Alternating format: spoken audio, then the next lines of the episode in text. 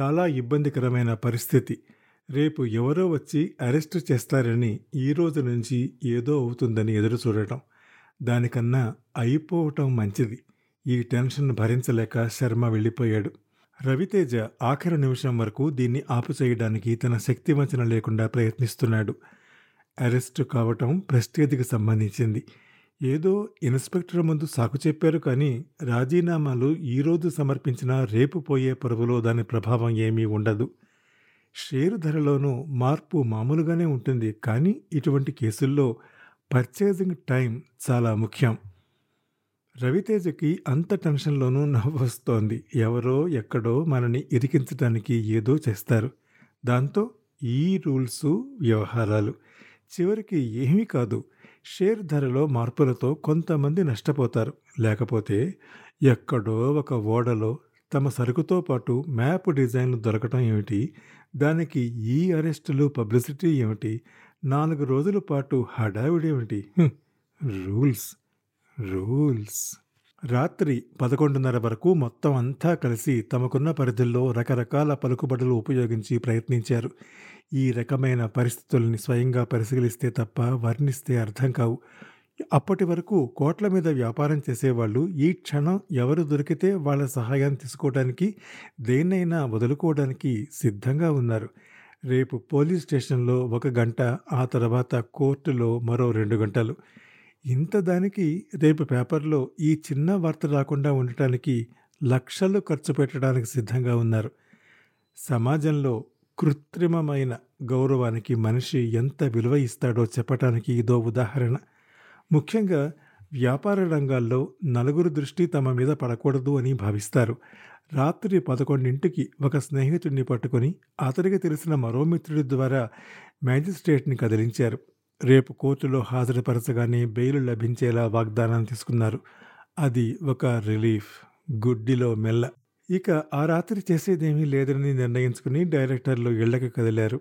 రవి మాత్రం ఇంకేదైనా మార్గం ఉందా అని ఆలోచిస్తూనే ఉన్నాడు. అతడు ఇంటికి వెళ్ళేసరికి రాత్రి పావు తక్కువ పన్నెండు అయింది మాధవి మెలకువగానే ఉంది. అయ్యాయా? అర్ధరాత్రి వరకు పార్టీలు స్నేహితులు?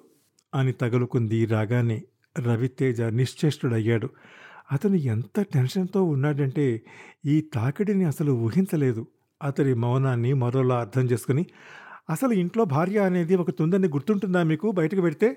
లేకపోతే వంట మనిషిగా పడి ఉంటుంది అనుకుంటున్నారా? మీకేం పొద్దున్న ఎనిమిదింటి వరకు పడుకుంటారు. తెల్లారేసరికి లేవాల్సింది నేనేగా మళ్ళీ? ప్రతిరోజు ఇలా పదకొండు దాటాక రావటం మాకు బయట ఎన్ని పనులుంటాయో నీకేం తెలుసు అని దబాయించడం నేను రాత్రి వచ్చే వరకు నేను మేలుకొని ఉండమని అనలేదు.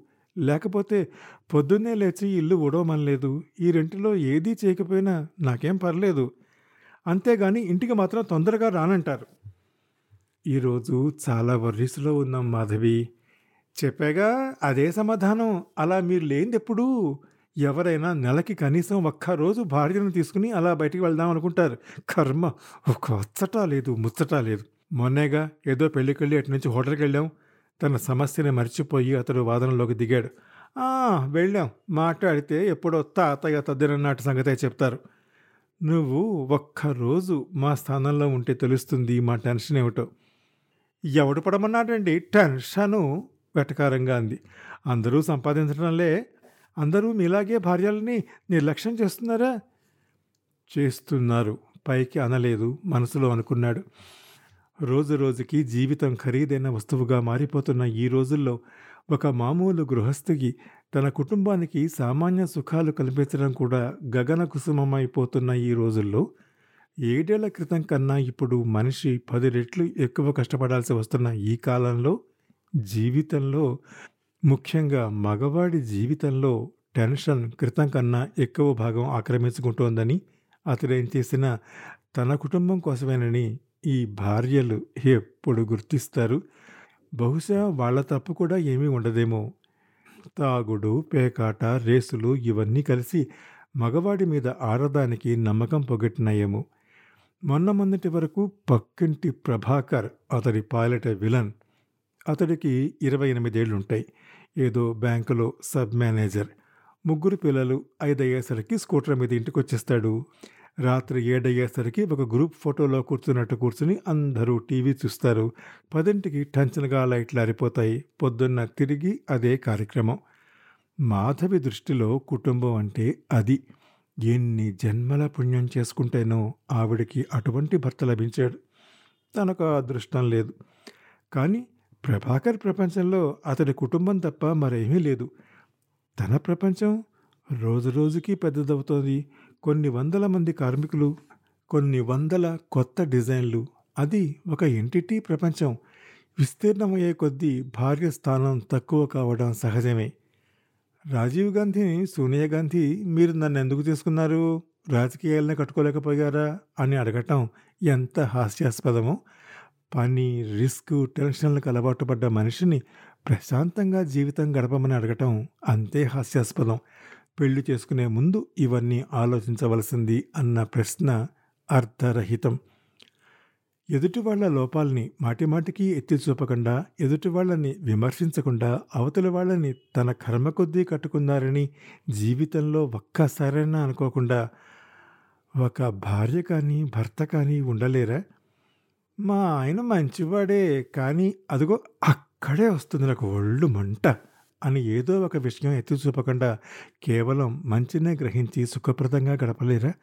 నూటికి నూరు పళ్ళు ఒకరి మీద ఒకరు ఆధారపడటం అందువల్ల మనస్పర్ధలు రావటం అలా కాకుండా మరింత స్నేహితుల్లా ఉండలేరా? బహుశా మాధవి కూడా తన గురించి అలాగే ఆలోచిస్తూ ఉంటుందేమో.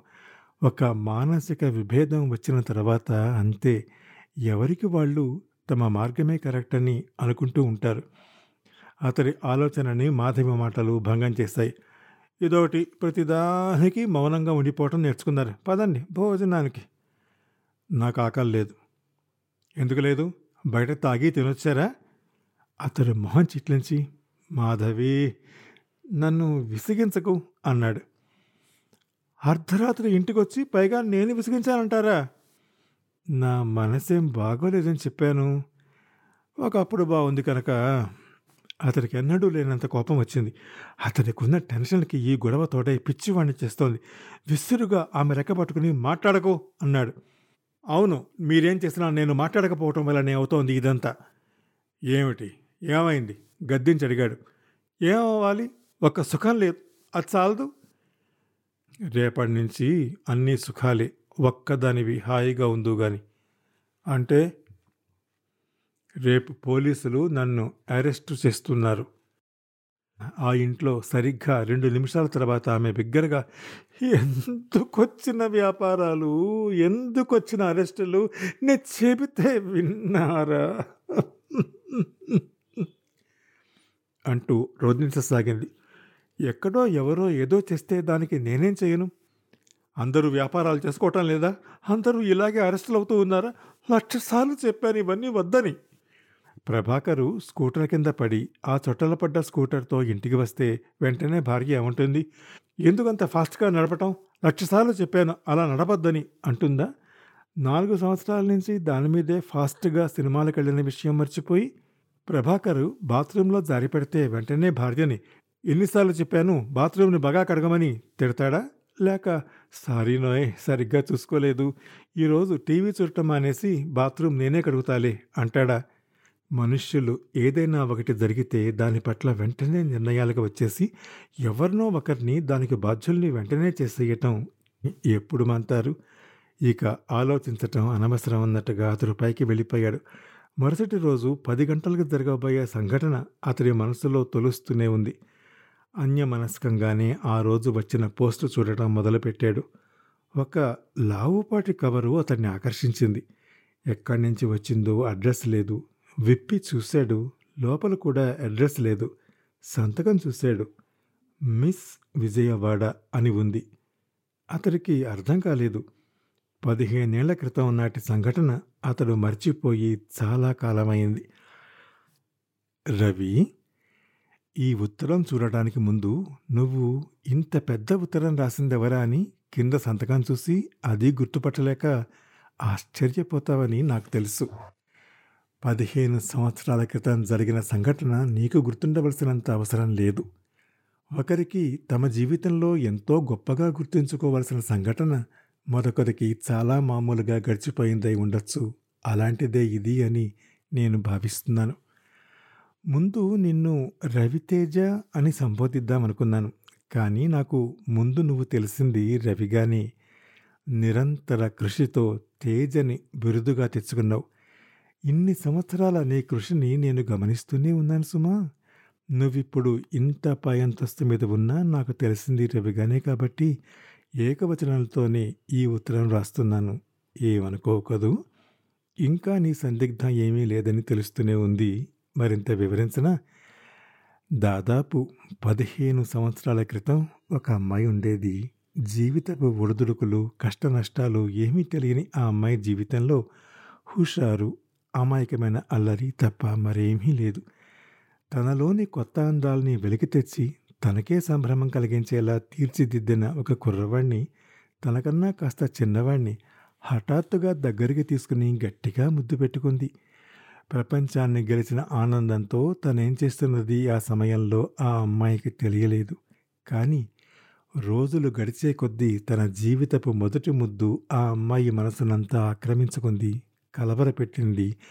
ఒక అలజడి సృష్టించింది.